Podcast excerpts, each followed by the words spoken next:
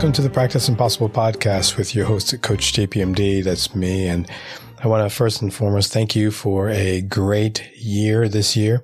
My second year uh, creating podcasts. Uh, we're over, with over 45 episodes recorded over the past year year and a half now. So uh, I want to thank you and thank you for those that left reviews.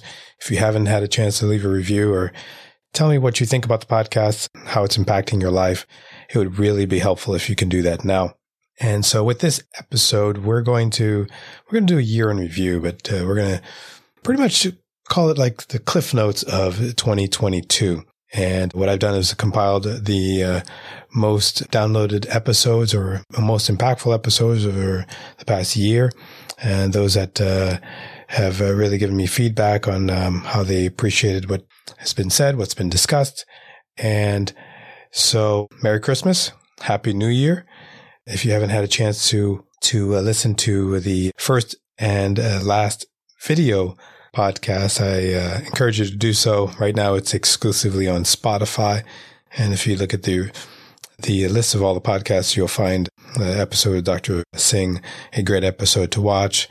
Of take a look at the the room, and uh, you know we we enjoyed it so much that we're probably going to have more video episodes next time. A couple of you have mentioned that uh, you like the interviews, the podcast interviews that we've had over the past year. And so that's what I've done. I've compiled a lot of the reviews or the interviews with uh, guests. And in our first episode that we're going to review is was an episode on money, and it was with my financial advisors, and it was a great episode. And what I learned was that my advisors had never met a generous person that was unhappy.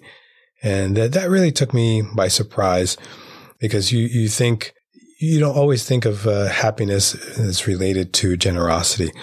And I want you to take a listen to episode number 22. And my advisors will help you understand the characteristics that they observed in highly successful clients. So here we go. Well, as a Kingdom advisor, part of our role or opportunity is to help people learn to expand their level of generosity to make an impact not only in their families and their personal lives, but also in the community around them. Mm-hmm. And I think that we've never met an unhappy, generous person, right? And I think from that standpoint, there's opportunities to um, just uh, be more focused about what you're passionate about, what you might want to support or get behind. There has to be a heart connection there. And I would say that a lot of people their giving is kind of the last thing they think about. And maybe it's whatever is left over or it's not necessarily a priority. And I think the thing is, is that to have a more deliberate giving strategy, it's like part of any other strategy. It's really helpful and beneficial, and it can help also your relationship with your spouse and your wife and you need to be on the same page with those type of things and some people are honestly more generous than others and so it's kind of like a muscle that has to be used and, mm-hmm. and exercised. And so, from that standpoint, we certainly like to help people kind of explore different ways to be generous. There's a lot of different tools out there. Doesn't mean you have to give away a bunch of money as much as you just start understanding the tools that are there, how to use them, and how to leverage what's available. And honestly, there can be some tax benefit as well. And so for high income earners, that's one way to help, of many, to help reduce or mitigate some of the tax side of it. So you, you said something that's uh, a huge nugget, and that was you have never met an unhappy, generous giver. Is that what you said? That's right. That's right. Tell me about those that you've seen or work with that are not generous. How do you, hmm. how do you, um, by name? no, no, not by name. Please don't get me in trouble. so tell me about the most non-generous or ungenerous, uh, ungenerous. I don't know if that's a word, but uh, client that you've worked with. We'll say uh, closed hands. Yeah, um, closed hand client. Closed hands. Well, what would be your experience with them? I guess I guess I would say that there's something going on there, and I, I think as as advisors, you know, it, it's up to us with our clients to draw out some of these other elements that are happening behind the scenes because I think someone who really struggles with generosity has some fear or some greed. Those are, you know, opposite sides of the same coin, right? And so mm-hmm. We we endeavor to, I think we aspire to be not only advisors who are talking about the allocation, the opportunities and the return, but also to help draw out some of these deeper concerns. And that comes mm-hmm. through some in-depth conversation. It's just not looking at the spreadsheets and the numbers. But why are why are we fearful? And Jude, you know, we've had some conversations where we talk about history with finances personally, with investing or saving, and we talk about with spouses, you know, what's the husband's experience with in- investing or saving, if any, and what is mm-hmm. the wife's experience with investing or saving, if any. And those life experiences with money as growing up even can really drive someone to be closed handed. Mm-hmm. Right. And so I think when we experience someone who's hesitant to be generous, we have some work to do to help them understand the plan that they have and have some confidence in what they're doing, that they're going to be able to land the plane when they get to retirement. And there's so much fulfillment on the other side of that. If you're able to say, you know what, I'm going to make it. And because I'm going to make it, I can help so and so, or I mm-hmm. can, I, I can further this cause that I'm passionate about. So that was pretty insightful. So check out episode 22 if you uh, want to learn more about what uh, was said in that episode and how you really can build wealth during your career because uh, that's that's what we want you to do. We want you to practice impossible. We want you to do things that are not routinely done in the field of medicine and uh, teach you really the business of medicine and not only the business of practicing medicine but also the business of taking care of your own personal life, building wealth and retiring early. So in episode number 25, I discussed the blue zones. And the Blue Zone Solutions is a book I read a couple years ago and I reread it. It was by Dan Buettner. And what he does is describes the uh, characteristics of centenarians. And he traveled around the world and found that there are five different blue zones or hotbeds where people lived greater than 100 or had an average, had the highest concentration of centenarians and it was very insightful. I encourage you to read the book. If you haven't read the book, uh, listen to the episode to kind of hear what the, the nine things and nine characteristics of the blue zones are. And another thing that I, I said I was going to share, but I don't remember sharing it, but, that was my vitality test results. And the Blue Zone Solutions and uh, their team came up with a vitality test that enables you to kind of predict what your, what your life expectancy would be. And in the U.S., as we know, the life expectancy of a U.S. citizen is an abysmal 77 years old. I know it sounds, I shouldn't say abysmal, but, but compared to the rest of the world, we rank 46 in the world in terms of life expectancy. So it was interesting based on my lifestyle, uh, based on what I've done in my eating habits over the past couple of years. My life expectancy is, is um, 89.2, which was pretty decent. I think it's a little bit more than the average U.S. population. I think some of it is, of course, going to be genetic. My dad is actually 86.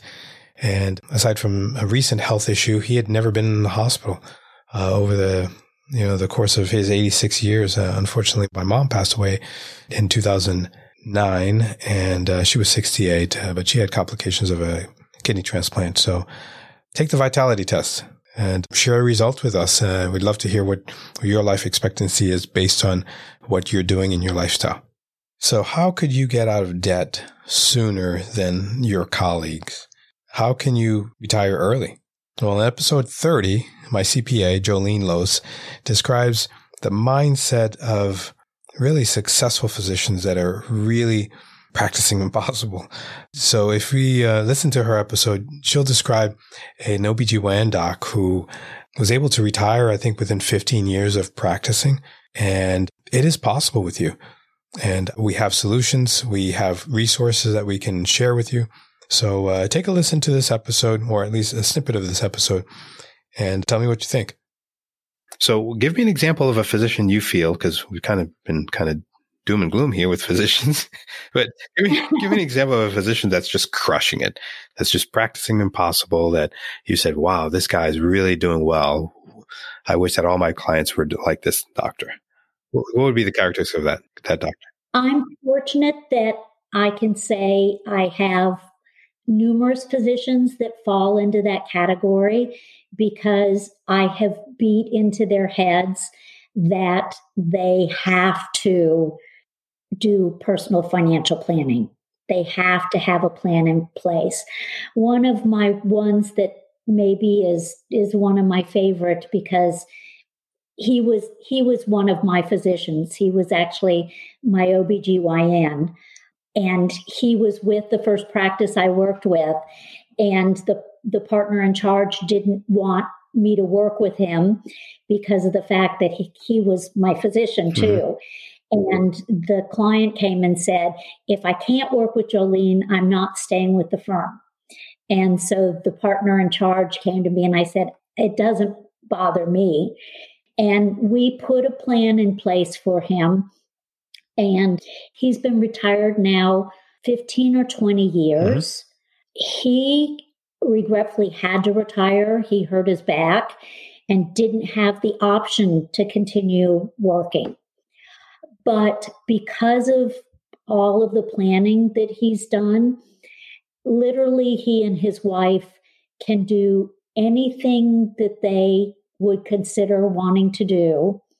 And they will not run out of money before they leave the face of the earth and will be leaving their children and grandchildren a nice legacy even though one of their children is a doctor out in California and he's doing very well on his own and he's already started the saving philosophy mm-hmm. and their other son is in management and actually works for Robert Half who finds um, accountants to place in CPA firms. And he also has done really well in saving too. So he's one of my he's my favorite success story, but I am fortunate that I have numerous other clients that fall in that category. And so with changing healthcare reform and, and things changing with reimbursement and and doctors just getting into more debt coming out of residency and, and, and medical school. Where do you see healthcare going in the next 20 years? Jude, you know that I'm fortunate that I've worked with a lot of physicians that do risk management. And so I was very fortunate that I had a client that got involved in that when I knew nothing at all about mm-hmm. it. And at the time, it was JSA who now has moved, merged through different companies. But I literally spent hours at JSA's offices learning how to read the reports and what they meant and and what did my client need to do differently to not only be a physician but be a business mm-hmm. person mm-hmm. because regretfully you don't have time to take business classes when you're going through residency and, and getting your degrees. And most physicians that I see come out as physicians, but most of them come out as really bad business people. And medicine, it didn't used to be that way. When I started practicing, almost any physician could make an extraordinarily good amount of monies in their practice. That's not the case in today's market. The physicians that I see that are going into practice now, they have to run their businesses like a business. They have to be aware of how they're practicing medicine and making sure that they're doing making smart decisions in how they're running the book of business that they're responsible for. So I have to say a great accountant is what you really need to help accelerate your path to financial freedom. So Jolene has uh, offered her services or at least uh, cons- consultation services for any physician listen to the Practice Impossible podcast. So uh, do contact her. Her website is www.clvalue.com. And of course, we'll have the resources at the end of this episode to help you learn how you can get out of debt quickly, retire early, and live a powerful life. So episode 31 describes what happened in my career, in my life that uh, was a game changer. And that was getting a scribe and not just any scribe. It was a virtual scribe. Um, and uh, I have a discussion with uh, Ashwin, who is the CEO of VP Scribes. And there are two things in my career and my practice that has been transformative. One is getting my medical assistant or my nurse to actually go over my notes with me or my tasks or messages. Uh, we call them tasks in our office, but messages that patients leave and other details that need to be taken care of during the office that I can't take care of when I'm seeing patients. So those messages are taken. Then we go over those messages throughout the day and those messages are responded usually by the end of the day. And that has transformed the way patients are able to leave messages and feel comfortable that they're going to get a response by the end of the day. The other one is, you know, getting a scribe, getting someone to help me with my uh, notes. As you know, and maybe don't know, that Medicare requires that we have our notes completed and signed off within 72 hours. And when you're seeing 25, 30 patients a day, it's nearly impossible to do that and to have a have a life outside of medicine. I know that uh, there are some physicians that actually take their notes home and uh, try to complete their notes at home, dictate or transcribe their notes, finish their templated notes. You know, it's it's really difficult, and I think after after you listen to this episode, you'll understand the importance of someone else helping you with your notes, someone else that you can delegate the I feel the most challenging part of the practice. And take a listen. No, actually, I went to UT Austin. I, I went government route. I worked in Parliament in London, so that was actually totally opposite to this. But um, one day, my dad came up to Austin for a meeting. Um, he's a physician in um, South Texas internal medicine, and I think the the scribing concept first got to him then four years ago. So I think it was still pretty big concept than in person scribing. And I know his documentation style is he takes everything home. He doesn't like to be in front of the computer in front of the patient. So usually he will come home and have two to three hours of chart work. I used to be his typist too because he used to use chicken finger typing, one finger typing. So he would dictate and I would go through some of his charts with him um, after school. But um, pretty much that concept came to him and then we kind of thought through it. And another side piece of information, my sister actually went to medical school in India um, where most of my scribes are located. So she was during that time she was studying for her steps, and it usually takes about a year for someone from a foreign medical graduate to study for the step. So she, she was kind of in this transitionary period. So we thought that this would be kind of a good opportunity for people like that that want to learn about how um, medicine is practiced here in the U.S. and want to actually put some of their knowledge to to use.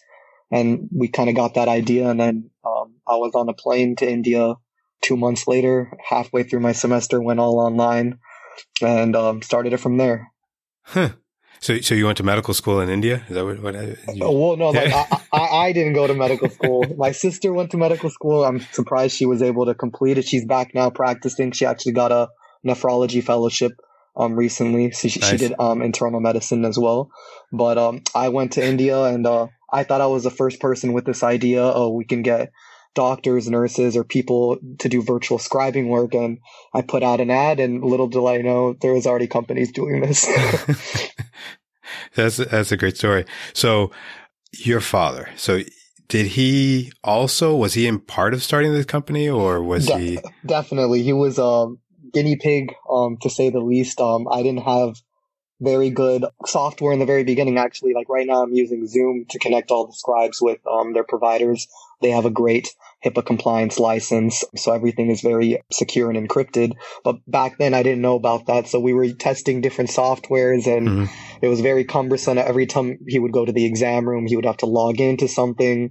So it definitely took a lot of iterations, but finally, I think we've kind of perfected that workflow, and it's been a great use to him. So he's actually had his scribe she was like actually maybe like our fourth or fifth employee and it's um, one person he can't let go of. Um, he can't practice without her. And we've had other scribes try and he just gets upset.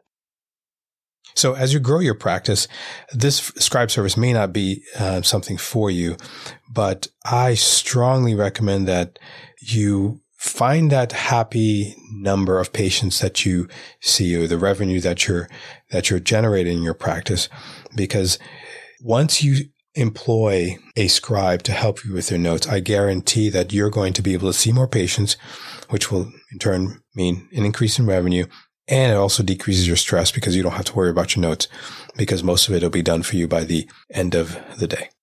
Another thing that I discovered that has helped me decrease my stress and actually improve my sleeping habits is grounding.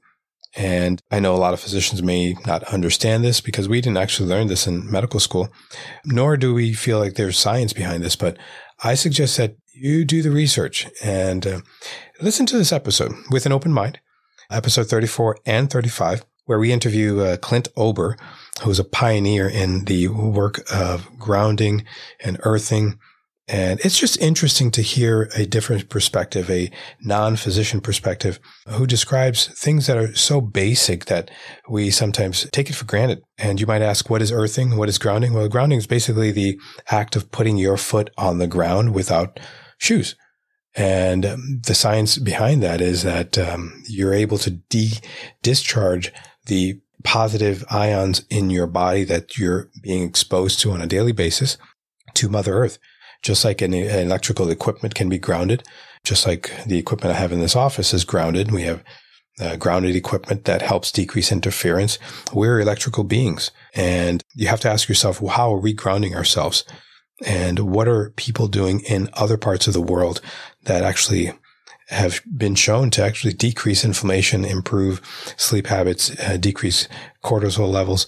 So interesting stuff take a listen to episode 34 and 35, but uh, I'll give you a little snippet of the conversation starting right now. I know uh, this is a podcast for physicians, and now we're talking about grounding electrical devices. What does that have to do with us? What does it have to do with humans? Okay. Well, first of all, the Earth is maintains a slight negative charge. And the word negative means, in this case, means no charge, but it means an abundance of free electrons that can move rapidly and reduce charge, like reduce, you know, lightning is a mm-hmm. reduction of charge or static electricity. If you, anything, anytime you ground anything, what you're doing is you're connecting it to the mm-hmm. earth so that the, the electrical surface charge of the earth migrates up the wire and then it grounds the chassis of a refrigerator or a computer or anything in order to prevent the possibility of an electrical event where somebody might get hurt. Because if it's at earth potential, then it'll just blow a fuse. Okay, if there's a problem in a refrigerator or something. So, but anyhow, the human body, uh, again, you got to use cowboy logic here. oh, and, uh, and, and sorry, sorry to interrupt, but uh, you're a wise cowboy because at the beginning you said, you know, you, you may need some direction. we, we like to hear wise counsel at Practice Impossible because, you know, we are younger physicians and, you know, sometimes we think we know everything, but I think our wiser counterparts probably know more than we do.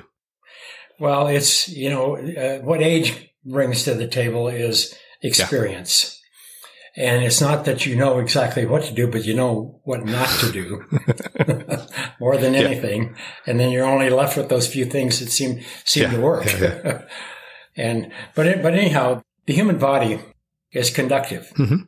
It's electrical first, chemical second, because you have to move some electrons in order for, you know, chemical changes or just anything goes on in the body. So you have to think about the body being electrical first. And then, then you have to go back and think like, well, before 1960, we were mostly barefoot. I was as a kid. And we wore shoes to go to school or events and they were leather. And if they got wet, the, the water would, when they dried, they would ruin them. So you had to, if it was wet outdoors, raining, you took your shoes off and carried them. Or you had those dorky old galoshes Uh, but anyhow, the, the point was before 1960, we were primarily barefoot. Okay, so when a human being stands on the earth, because it's conductive, it conducts Earth's negative charge. The body's an electrical mm-hmm. conductor. Mm-hmm. So, so it's negative. and there's only one thing the ground does is reduces charge. well, we don't know that it does anything else, but it does maintain electrical stability in the in an uh, uh, electrical, like a computer mm-hmm. or an internal, the internal workings of anything electrical. Well, human body is the most electrical thing on the planet. There is nothing more electrical.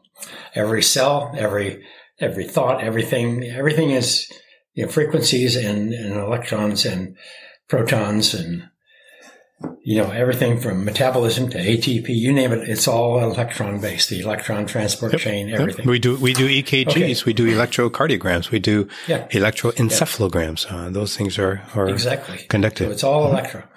So anyhow, uh, there's more to the story, but sure. uh, in short, I just one day accidentally was messing around and I had a computer that crashed, kept crashing.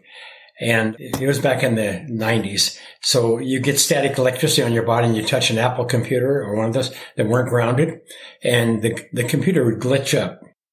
Then you'd have to shut it down, bring it back up and then continue on with mm-hmm. what you're doing. Mm-hmm. and I got really tired of that day. So I took a piece of metal copper tape, laid it across my desk, connected it with an alligator clip and a wire to an electrical ground. So then I would touch the the ground strip before I would touch the computer, got rid of my problem. So, so let's, let's, let's dive into that because you said you connected a copper wire onto your computer and you connected it. It was tape. I just laid it down to the, I just laid it down on the desk in front of the laid computer. Down, so where was that, where was it connected to? Well, I connected it with a wire to the electrical ground. You know, the little third. Ah, so you actually did it in the third hole. So, so some of the yeah. people in the audience may not know what that is. So where does that third hole go? What what is that? You mean third well, hole in the socket in the in the Yeah, in, in all electrical sockets have a ground. Uh, and any home be, you know, probably after 1970, they all have a ground wire in the walls. So that little hole is connected to a ground wire that goes throughout the house and then it's connected to a ground rod that is driven into the earth. So it has nothing to do with the current electricity. It has everything to do with uh, bringing the electrical potential of the Earth to that point or to anything that's has a ground pin on it uh, in order to maintain it at Earth yeah. potential, safe Earth yeah. potential. So that's just part of the conversation. So, you know, Clint is, is really an awesome guy. And uh, I met him online and we had some conversations prior to uh, me interviewing him. And I invite you to try it. And that's all I can say. Just try it and see if it makes a difference for you. I know it, it made a difference for me. So while you're grounding, th- think about uh, a recurring theme that we've had uh, on our uh, podcast, and that is so many of my guests on the Practice Impossible podcast have talked about getting the right mentor and uh, finding someone that can help you with the practice of medicine, with the business of medicine. My good friend Brunel Joseph was not the first. We had a great conversation. And I listened to what he says is the one thing that he would tell young physicians out there. So what's the one thing you would tell a younger physician, such that by doing that one thing, it would make their lives much easier? Oh, I would say being open to learn, right? Being open to learn and not just, and we both know we don't get trained in medical school for any of this. In terms of the financial side, the yep. payers, out of training, I did not know the difference between fee for service and managed care. I heard about it and I wanted to acquire more. Mm-hmm. I wanted to learn and I felt like this is, this was the way of the future. So I was willing to do that. Just like I said, some outside of if, even other physicians who mm-hmm. don't know about managed care look at it a certain way outside of people coming out of training sometimes and I've been, some of them are not even willing to learn because they, they've heard that managed certain things about managed care. So I, I think what I would, I would say is to be open to learning uh, about different payers, open to learning about different insurances, obviously open to learning more about medicine because obviously you have so much more to learn yeah. once you finish training. Those are the really the things I would maybe get a mentor. That that's something I've I thought about I should have done early. Mm. Get a mentor because sometimes a lot of us are in our own little bubble. You don't know what the next primary care guy is doing. Even if you, there are certain questions you don't want to ask, you know how, you know how yeah, it is in yeah, terms yeah. of. It's a competitive uh, landscape. I mean, yes. if you ask this question, or if you know what this guy is doing, he's going to take patients away from you. And, right. And there's so many patients out there. There's so much. You don't need to think that way, but those are great points, man. Yeah. But even financially, so that's a big taboo also within our field, you can't talk finances. That's yeah, that's it. And, and, that's one of the biggest things we should be talking about. Yeah, because we're coming out of debt. And I, I saw uh, on a, I was on a Facebook group, a physician community Facebook group, and one of the questions from a physician, and I guess this is public knowledge because it's on Facebook, so I can say it, but he had three kids and he just came out of residency making $250,000 a year and they're living in a 2000 square foot home. They have debt. They owe people money and he wants to buy a house. Should he buy a house? and I know you know the answer to this. Yes. the answer is No. exactly. No. no, but you know, the old me 20 years ago would have said, Oh, yeah, yeah, but you make enough money and yeah, you should, you know, get out of the rent. No, no, no. Pay off your debt. So there you have it. That's uh, Dr. Joseph's words of wisdom. And he's a great guy. He's uh, done tremendously well in, in the practice in Tampa. He took over my Tampa office several years ago and really proud of what he's done and how he's grown as a physician. And uh, he's a great example of what we can do when we work together to to achieve a, a common goal, and that is to, to care, take care of our patients and and grow a great practice. And the last episode that we're going to review is uh, episode 45. This one, this one was an interesting one. So the physician super athlete is something that Dr. Singh coined in this, in this episode. And I'd never heard him say this before, how we are healers. We are powerful individuals that can care for patients, heal patients, counsel patients, and help them live long. One of the most powerful things that I got out of this episode was how we can squash burnout in the medical profession. So let's listen to this and we'll chat about it. And I take inspiration from some of the greatest healers in human history. You know, Christ himself was a healer. Yeah. Right? So we we exalt him. He was a healer at multiple levels, but he was a healer even at the physical level. Right? So and, and every great teacher is a healer in some way or the other. We are mini healers. Yeah. but as doctors, we are athletes. Yeah, and and um, you know when you when you bring in Christ in, into the forefront, uh, you know, you're saying exactly what I think He has told us. And there's two things He tells us to do: is to love Him, love God, and love everyone else. We're not even loving our own colleagues. No, we're not. We're bad mouthing our colleagues. Yes, that's exactly what. we're we're we're disparaging them. We're competing with them. yes. We're not loving, and that I think, for me, is what I try to teach my kids. I try to teach them love and respect. That's where burnout happens. That's the secret of burnout. Love. Yes. That's the secret of fear, secret of anger, secret of all negativity. If you can get rid of the negativity, you realize what you do, you can never have a burnout. How can you have a burnout? So there you have it. What's the one thing you can we can do to help decrease physician burnout? It's love. It's love. Obviously, love God first, and then you love others. But part of that love is loving your fellow colleagues, your your fellow classmates, your fellow residency training grads, because I think love conquers all. Love squashes fear. Love invites us to care for each other.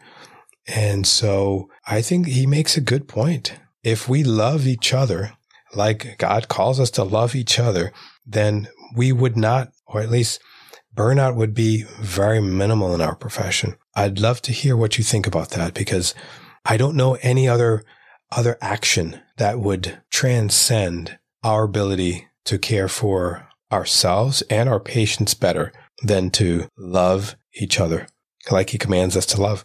I hope that these clips inspire you to listen to more episodes. With the right people on your side, you can practice impossible. So my ask for you is to share this episode with your friends.